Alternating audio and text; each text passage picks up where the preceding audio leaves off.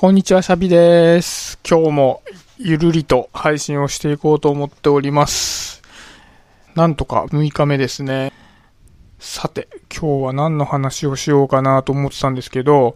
最近コミュニティって流行ってるじゃないですか。流行ってるって言ってもここ数年やっぱりどんどん伸びてきてて、あとオンラインサロンとか企業でファンコミュニティとかを作っているっていうところも増えてますよね。で、特に企業なんかは、昔みたいな、CM だとか交通広告みたいな、いうマスに向けたものっていうのがあんまり刺さんなくなってきたので、やっぱりコミュニティを作って、そこで濃いファンを作っていきたいみたいなものも出てきてるのかなと思うんですけど、ともあれ、コミュニティっていうのは、個人の領域でも、企業の領域でもやっぱりすごく流行ってきてるなって感じがしてて、今例えばオンラインサロンで言うとトップを走ってるのは西野昭弘エンタメ研究所とかだと思うんですけど、今もう調べたら67,000人いるんですよね。めちゃくちゃ多いですよね、67,000人って。で、67,000人どんくらいかなと思っていろいろ調べてたんですけど、ちなみにちょっと話それるんですけど、日本の100歳以上の人ってどんくらいいると思います？知ってますか？知ってる人いますかね？実は7万人いるそうです。びっくりしました。いや、67,000人ってどんくらいなのかなと思ってニアの数字検索してみたら、数年前で100歳の人口が67,000人超えたみたいに出てきたんで、今どんくらいかなと思ったら7万人って書いてあって、めちゃめちゃ多いなと思って、やっぱり超高齢社会ですよね。そんなことなんでちょっと話それちゃったんですけど、ちょっとコミュニティについて話してみようかなと思ってて、で、僕もコミュニティに入っていて、実はコルクラボという、オンラインコミュニティに入ってます。で、そこで勧められた、今本を読んでるんですけど、コミュニティ作りの教科書っていう、ごく最近出た本を読んでいて、これ中身はコミュニティマネージャーがコミュニティを作る方法がすごい丁寧に書いてあるいい本なんですけど、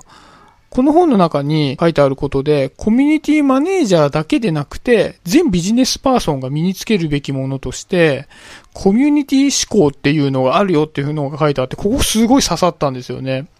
で、僕、コミュニティ入っていて、コルクラボで運営メンバーをやっているんですけども、本業は普通のサラリーマンで営業マンなんで、その営業マンの、思考としてコミュニティ思考が大事だよみたいなものはすごく刺さりましたね。心を打たれました。で、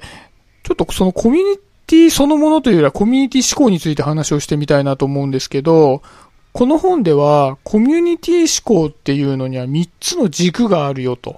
その軸に沿った思考がコミュニティ思考だよっていうふうに言っていて、ちょっと3つお話しすると、1つ目がビジョンを行動基準にする。で、もう一つが仲間と対等に接する。で、三つ目が仲間のために働く。ビジョンを行動基準にする。仲間と対等に接する。仲間のために働くっていうところで、これね、三つとも、刺さるんですけど、一番僕刺さったのが、一番最初のビジョンを行動基準にするっていうところなんですよね。これはビジネスパーソンみんなに必要だっていうところに結構刺さって、で、僕自身結構会社の組織の中では比較的自由人キャラなんですよね。好き勝手喋るというか。こんなことやってることからもさせていただけるかもしれないですけど、単に喋るのが好きなだけで自由にやってるだけなんですけど、ただね、どうしてもビジョンを行動基準にするって難しいな、できてないなって感じるんですよね。で、ちなみに本に書いてあるビジョンを行動基準にするっていうのはどういうことかというと、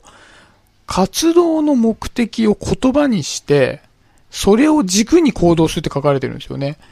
いや、できてないなと思っていて、で、軸ってどういう、仕事するときの軸って何かなって考えたときに、自分の活動の目的みたいなのを設定してそれを言葉にできてるかっていうと、いや、できてないなと思って、どうしてもやっぱり会社に求められていることを目的にして行動してしまっているなって感じるんですよね。これ別になんか会社が大好きとかそういうことじゃなくて、やっぱりね、会社に求められていることを軸にして、仕事をするっていうのが一番楽なんですよね。で、逆に、自分軸みたいなものを作って行動すると、実際に求められていない仕事もやってくるので、仕事とカウントされていないことがすごい増えてくるんですよね。だから、どうしても求められている、私なんか営業マンなんで、求められている商品をシンプルに売って、たくさん売れれば評価されるし、楽だな、みたいに思ってしまうなと。でも、そうするとどうしても、成長の仕方が、広い成長の仕方っていうのができないな、あと突き抜けた人材にはなかなかなれないなって思うんですよね。みんな同じ方向性でやってますから。で、やっぱり自分の活動目的をしっかり言葉にして、これに沿って行動するんだっていうのを日々頭に入れて、何かやろうとした時も自分の活動目的に沿った自分の行動なのかなみたいな形で仕事をしてた方が、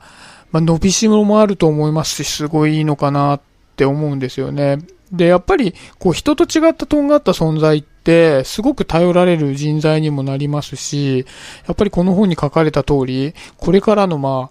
大量生産、大量消費みたいな社会じゃもう得意なくなってるので、絶対必要な人材になっていくんだろうなって思うんですよね。自分でも楽しいですしね。だから自分も早速ね、コミュニティ思考を仕事に投影できるようにチャレンジしていこうかなと思ってます。で、ビジネスマンの方ももちろんですし、コミュニティに興味のある方はぜひコミュニティ作りの教科書ね、読んでみてください。僕も今読み途中で、